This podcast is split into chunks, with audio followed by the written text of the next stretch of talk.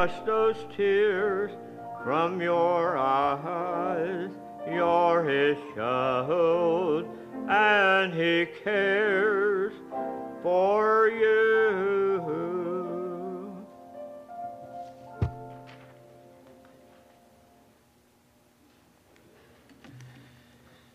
Amen. Thank you, Dave. Thank you, Ruth. Appreciate that. Someone who cares for you. That's exactly who we worship. And I want to talk about that, and uh, uh, it's uh, appropriate as we look into uh, uh, the message this morning. Uh, Peter's statement, I'm going fishing, in John chapter 21.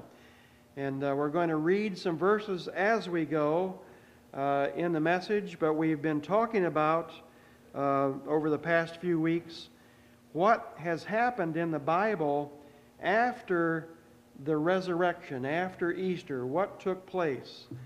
And uh, we've uh, looked at uh, a few weeks ago the, uh, the two men on the road to Emmaus, and Jesus uh, suddenly uh, is walking next to them and talking to them. And then we talked about doubting Thomas. We refer to him as, as doubting Thomas, but he needed a little bit more encouragement.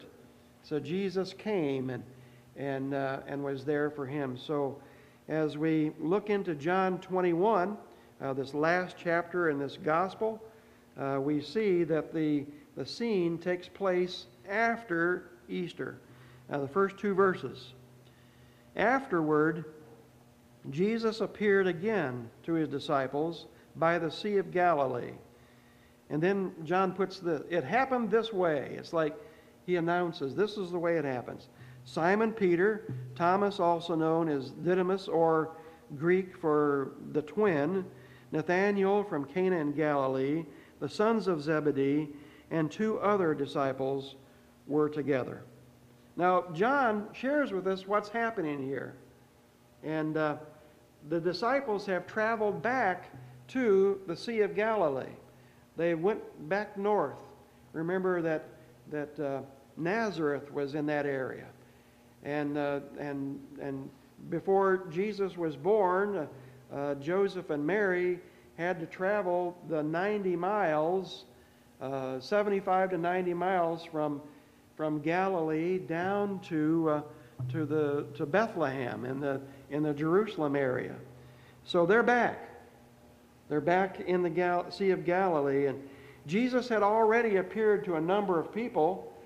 He appeared to Mary Magdalene at the, at the tomb, and he appeared with the two people, the two men on their way to Emmaus. We talked about that. He appeared to the disciples twice. The first time, that same day that he rose from the dead, he appeared, and then eight days later, he came back almost as if, remember, to encourage Thomas. Thomas says, Well, I wasn't here, so I don't know if I believe he rose unless I put my finger there and see the scars. Then, then I'll believe. But Jesus appears. Now, those appearances were not normal day to day occurrences.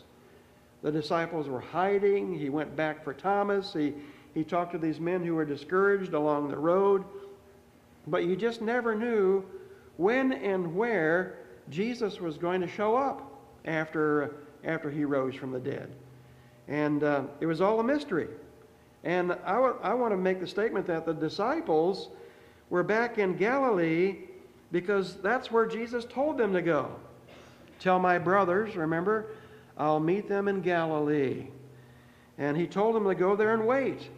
And they were doing exactly what they were told and uh, we'll get to that in a minute. They were waiting for further instructions, maybe some orders, meet him there. But I don't know about you, but waiting is hard to do, right? we have a hard time waiting, and we don't like to wait. And uh, and uh, I'm almost got my hand on the horn when the when the light turns green. If the guy in front of me doesn't go right away, I'm ready to give it to him. And, uh, and sometimes they're looking at their phone. You can see them. And when you see them and their head's down, the light's green, you know, oh, they wake up. So I think we're doing them a favor, right? hey, pay attention. You know, uh, this is something important, but I can never get used to the fact that light turns green, I'm in the left hand lane. How long does it take for that first car to go? You know, oh, oh, this is murder. And you know, you, you got to wait. We don't like to wait. We don't like to wait, and we're getting worse. We're, I don't know about you, but I'm getting worse. But uh, maybe you're getting better. Uh, but let me know. Let me know how you're doing. They were waiting. Now, if you just imagine, for three and a half years, every day with Jesus. They woke up with him. Probably, I don't know, Jesus probably didn't sleep in. All right, I, am just imagining. You know, here's God in the flesh. He's going to just take a little, little siesta in the morning. No, no, no, no, no. He probably got up early. He was out praying. The disciples were probably, they were just trying to keep up with him. They would wake up early in the morning. They, that had been their life. They were, were with Jesus every minute, every day. They'd gotten used to where Jesus was going and what he was doing and where wherever he wanted to go. He was their leader. They were his disciples. And a disciple is a, is a Hebrew Greek word for student, a learner. You know, I'm learning from him. And actually, the Greek word is mathetes. I'm, I'm, a, I'm, a, I'm, a, I'm a student in front of him. It was their job to obey his commandments, follow his directions. That's what they did. Now he's gone.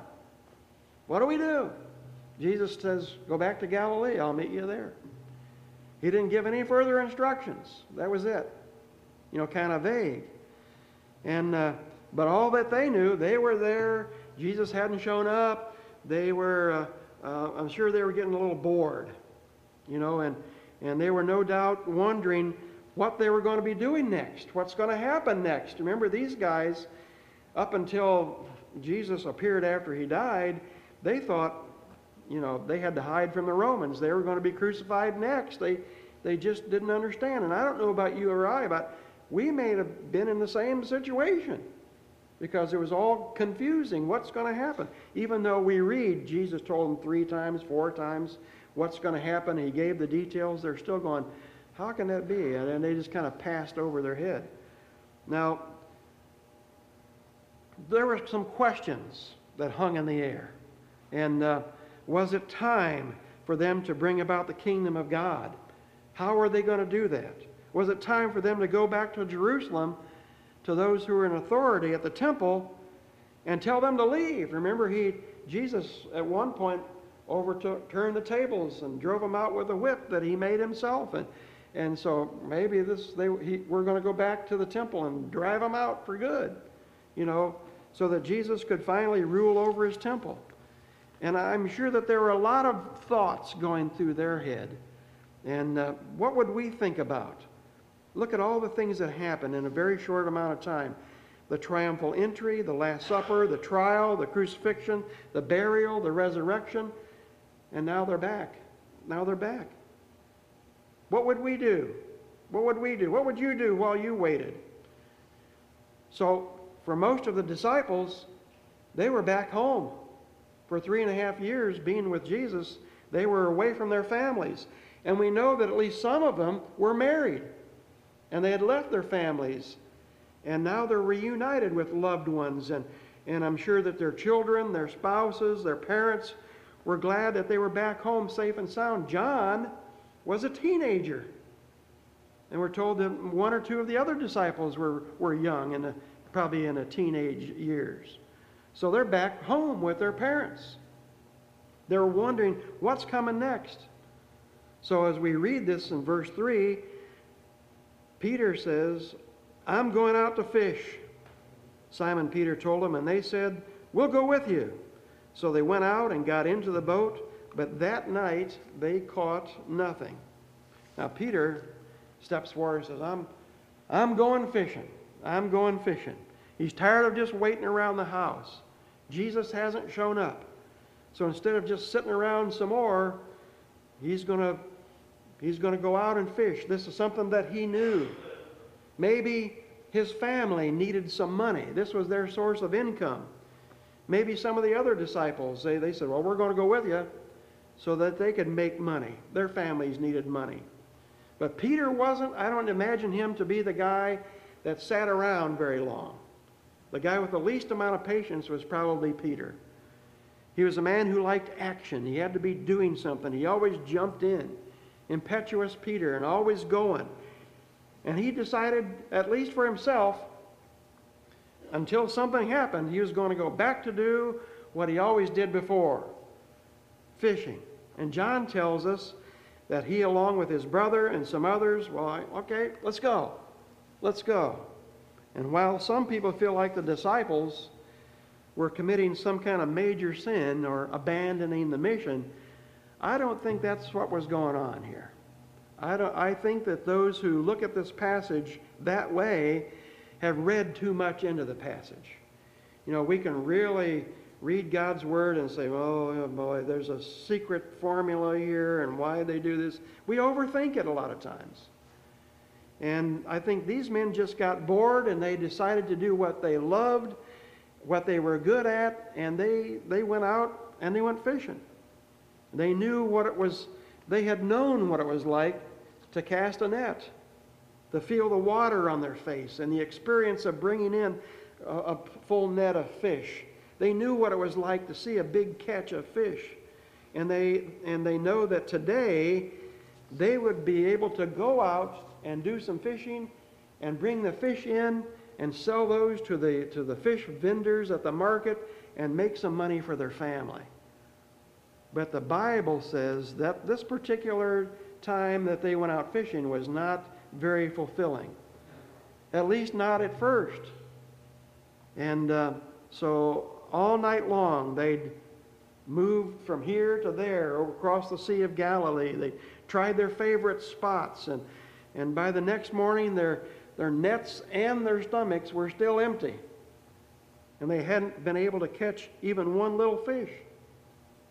And I'm sure that they were tired and they were frustrated and maybe a little cranky. Fishermen that don't catch fish are probably not very happy guys to be around. You, know, you wouldn't want to be around too much. And, and so Peter, James, John, Andrew, they were known to be skilled fishermen. What happened? What took place? Have they lost their touch? And the little phrase, I want just to, to catch this little phrase, they caught nothing as powerful. Have you ever felt that way? Have you ever felt that way? You work for hours getting the house clean, right? only to have the door open and the kids and grandkids come in and your spouse and they can mess it up in a couple minutes. Or you worked on a paper or on a project, and I've heard my wife hear me from the other room, only to have I it deleted. I lost the whole thing. You know, this, the sermon's gone. How do we get that back? I'm ding, ding, ding, ding, ding, ding, all these buttons. I used to be able to call Kurt, and he'd he said, Well, Pastor, I'm sorry, but it's gone. You know, start all over. Or you've had like one of those days where it seems like nothing's going right. Ever, am I the only one? Right? No? Okay. We got some hands raised back there. Good. Or you just feel like you you made some progress only to lose more ground than you made up, you know, and this is this is these guys in a boat and they they they caught nothing. Nothing. And we've all been there where these men were in that boat that day, and we do, we do our best to be productive, and we come up with empty nets. And that's where Peter and his friends felt that morning. But then there was a stranger. They didn't know him at first. We're going to read this, verses 4 through 6. Early in the morning, Jesus stood on the shore but the disciples did not realize that it was Jesus. He called out to them, Friends, haven't you any fish? No, they answered. He said, Throw your net on the right side of the boat, and you will find some. When they did, they were unable to haul the net in because of the large number of fish. There's a couple of things I see here in these, in these verses 4, 5, and 6. A stranger on the shoreline, all right? They, these guys in the boat were fishermen by trade. They had grown up.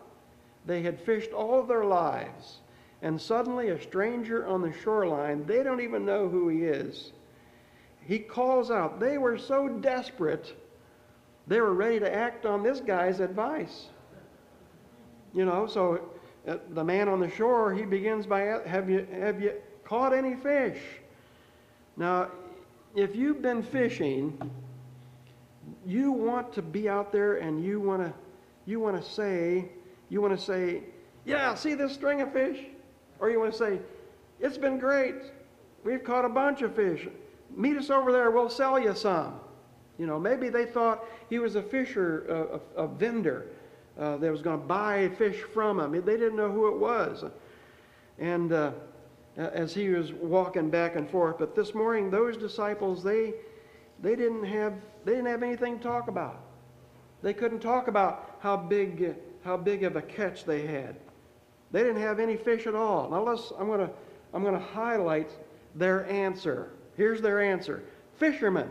Now, what do fishermen, you know, what was that, that one saying that uh, there is a there's a question do all fishermen do all fishermen lie or are all liars fishermen uh, you know, so, so these guys their answer was no a two word two letter answer one word no no explanation. No going into it. Just a plain and simple no that was their answer. That pretty much tells me they weren't happy. They weren't happy. And they didn't want to talk about it. They were tired, they were hungry, their nets were empty, they'd used muscles that they hadn't used for a while, probably. They mistakenly thought, well, just because we're in a boat and we know what we're doing, their fish are going to jump in the boat. Well, they didn't that night. And they may have, they may have been even, they may have bragged a little bit to their family. Hey, we're going to go out, catch a whole big bunch of fish. We're going to come back with all kinds of money. We're really going to eat good today we can we'll have this money and catch up. We'll be celebrating with some good old fish and chips when we get back. You know, so I'm pretty sure that their pride was hurt. Their reputation was hurt. And the fact that they had four of the best fishermen in the boat doesn't help things. And then this stranger on the shore, they take his advice. They didn't know him at the time. And if you're a fisherman and you haven't, you haven't caught anything, you're willing to try anything. Amen? You try worms, you try, you know, live bait, you try lures, you, everything, right? You got top, you got top lures, you got sinking lures, you got all kinds of junk to throw out there, hot dogs, and know, to try to catch whatever you want. Some catfish. And if someone has an idea, it's at least worth the effort. Who knows, maybe it'll work. So then the Bible tells us about the catch and the recognition. He said, Throw your net on the right side of the boat, and you will find some. When they did, they were unable to haul the net in because of the large number of fish. And I believe that the, I think that the King James even gives a number 153. Is that, is that in there? Anybody have a, a King James? Okay. And then verse 7 says, Then the disciple whom Jesus loved, John, said to Peter, It's the Lord. As soon as Simon Peter heard him say, It's the Lord, he wrapped his outer garment around him, for he had taken it off, and jumped into the water. The other disciples followed in the boat, towing the full net, net full of fish, where they were not far from shore, about a hundred yards. So, in the matter of seconds, the Bible tells us some amazing things happened here. They cast the nets on the right side, right? And bam, all kinds of fish are in the net, and they pull it in.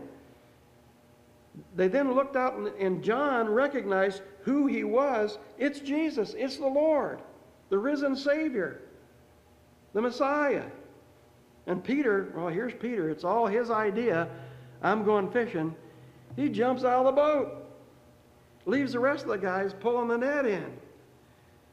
Now, you can't blame him. Who wants to fish when the risen Jesus is standing on the shoreline? And we came all the way up here just to be with him. So, Peter, how impetuous he is, He says, I'm going, bang. He's in the water, he's swimming. Because a, a moment, one moment with the risen Lord is worth a whole net full of fish to him. The rest of the disciples, they're, oh boy, there he goes. You know, you can just, uh, you know, they're pulling it in and they're, they're going to row back into shore. And they weren't far away from shore. And then, if you read a little bit more of the story, you see that Jesus was on the shoreline. He had already made breakfast for him. He says, Come here, I've got something for you to eat. I don't know about you, but I'd like to eat a little bit of fish that God has cooked for us. And uh, there probably weren't any bones in that, you know, right? God filleted these fish, and God made this bread, and and uh, so everything was ready for them to eat. Where'd he get fish? I don't know. If he can multiply fish and loaves, see, there it is, you know. And uh, so there's Jesus on the shoreline. He's telling them to come. Now, this is a great story. Now, I've read this and preached on this before, but I've gone a little bit further in the story because because uh, Jesus, the real story here is that Jesus comes and restores Peter for having denied him at the campfire. And we're not going to go that far. We're going to stop here. Because this is the part of the story that speaks to each and every one of us. It's not a story of a lack of, of faith or a refusal to do the mission. Peter didn't say, I quit. I'm going fishing. He just says, I'm going fishing. And Jesus, when, when he meets with the disciples and finally he's at, on, the, on the beach there eating with them, he didn't, he didn't scold him. He didn't shake his finger at him and say, You guys, uh, what's wrong with you? He didn't berate them or he didn't uh, uh, put them down because of their lack of faith or devotion. He didn't criticize them. Jesus was there to help them because he teaches them that there are some things that he can see that they can't see. I believe that God made a big fish for Jonah, and it was there when it needed to be there, right? I believe that God knew, Jesus knew that those guys were out in the boat that night. And he told the fish to go over there. Boat's here, you go there. They go there, boat, fish go there. He was keeping the fish away from the boat until he got there. Then he's, he's, he's, he's the maker of the waves and the fish and all of creation. And he brings them in. From their vantage point, they couldn't see the fish. And within a few feet of them, Jesus had them there. He says, throw your, throw your net on the right side of the boat. And then it happened all night long. They scratched their heads. Where the, where'd they go? They threw their nets. They discussed different strategies. Nothing that they did was successful at all. But Jesus saw the fish. And Jesus knew where the fish was, was swimming. And Jesus teaches them that they need him to be successful. No matter what they're doing, and that He is more than willing to help them. And He says that to each one of us.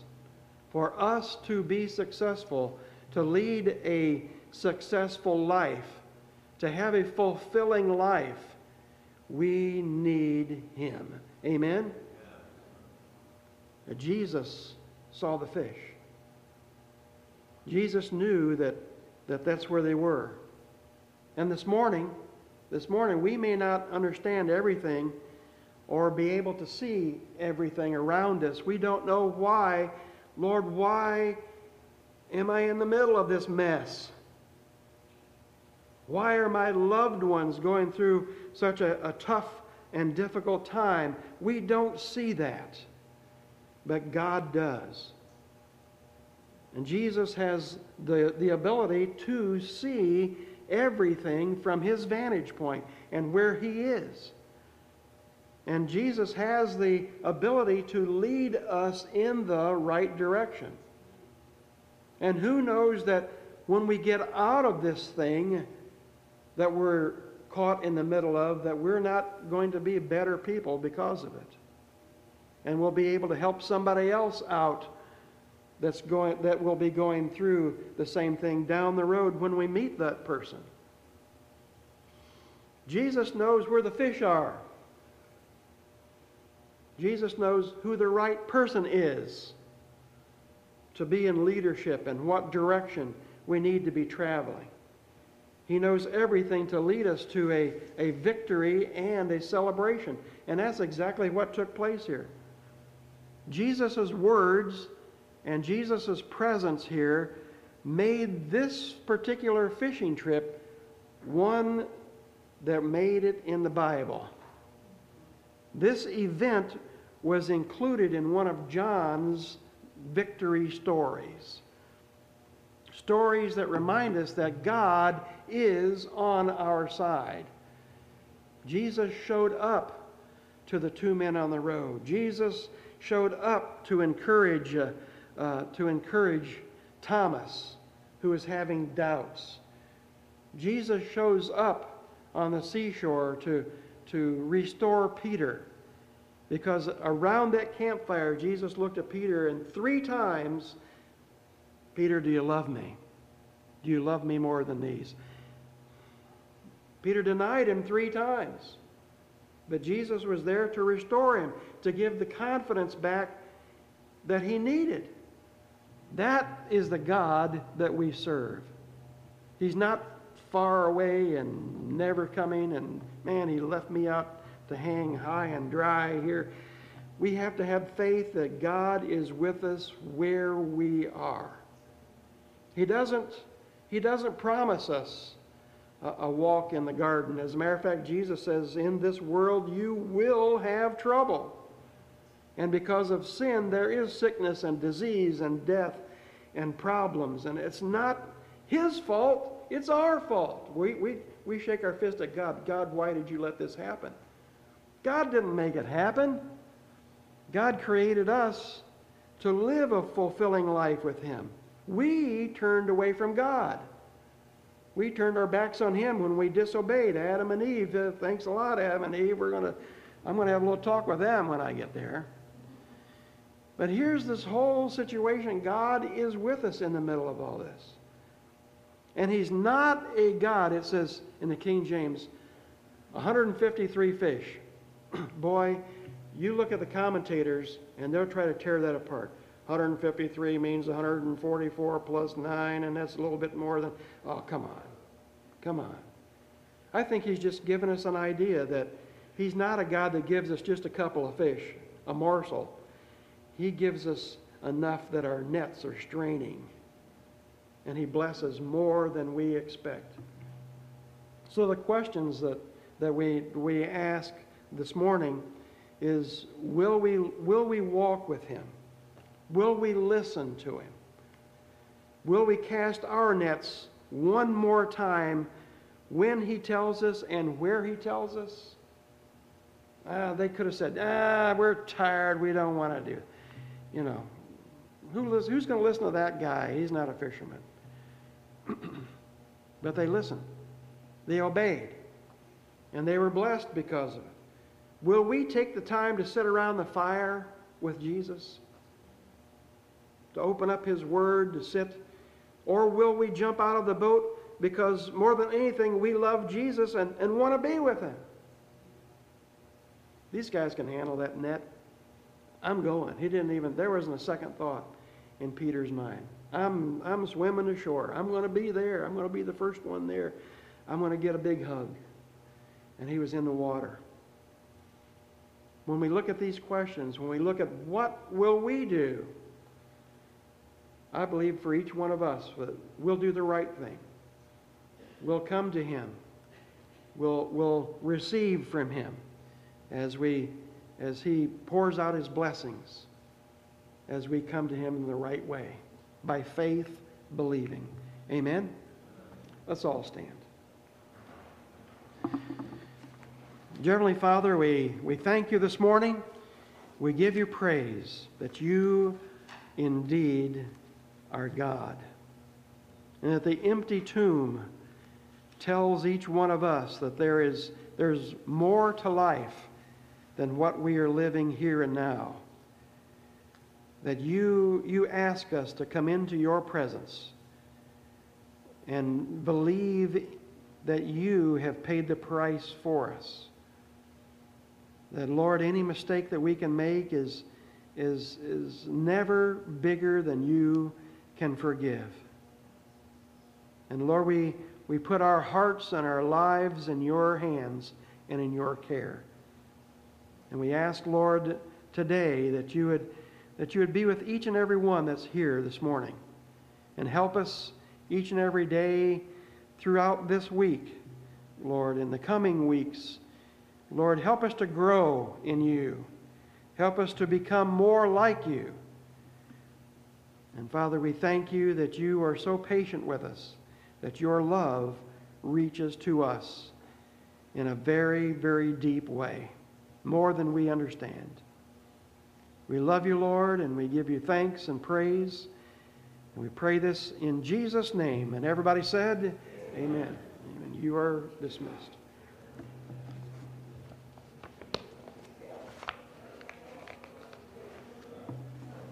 Don't forget to come back at 3:30. 3:30.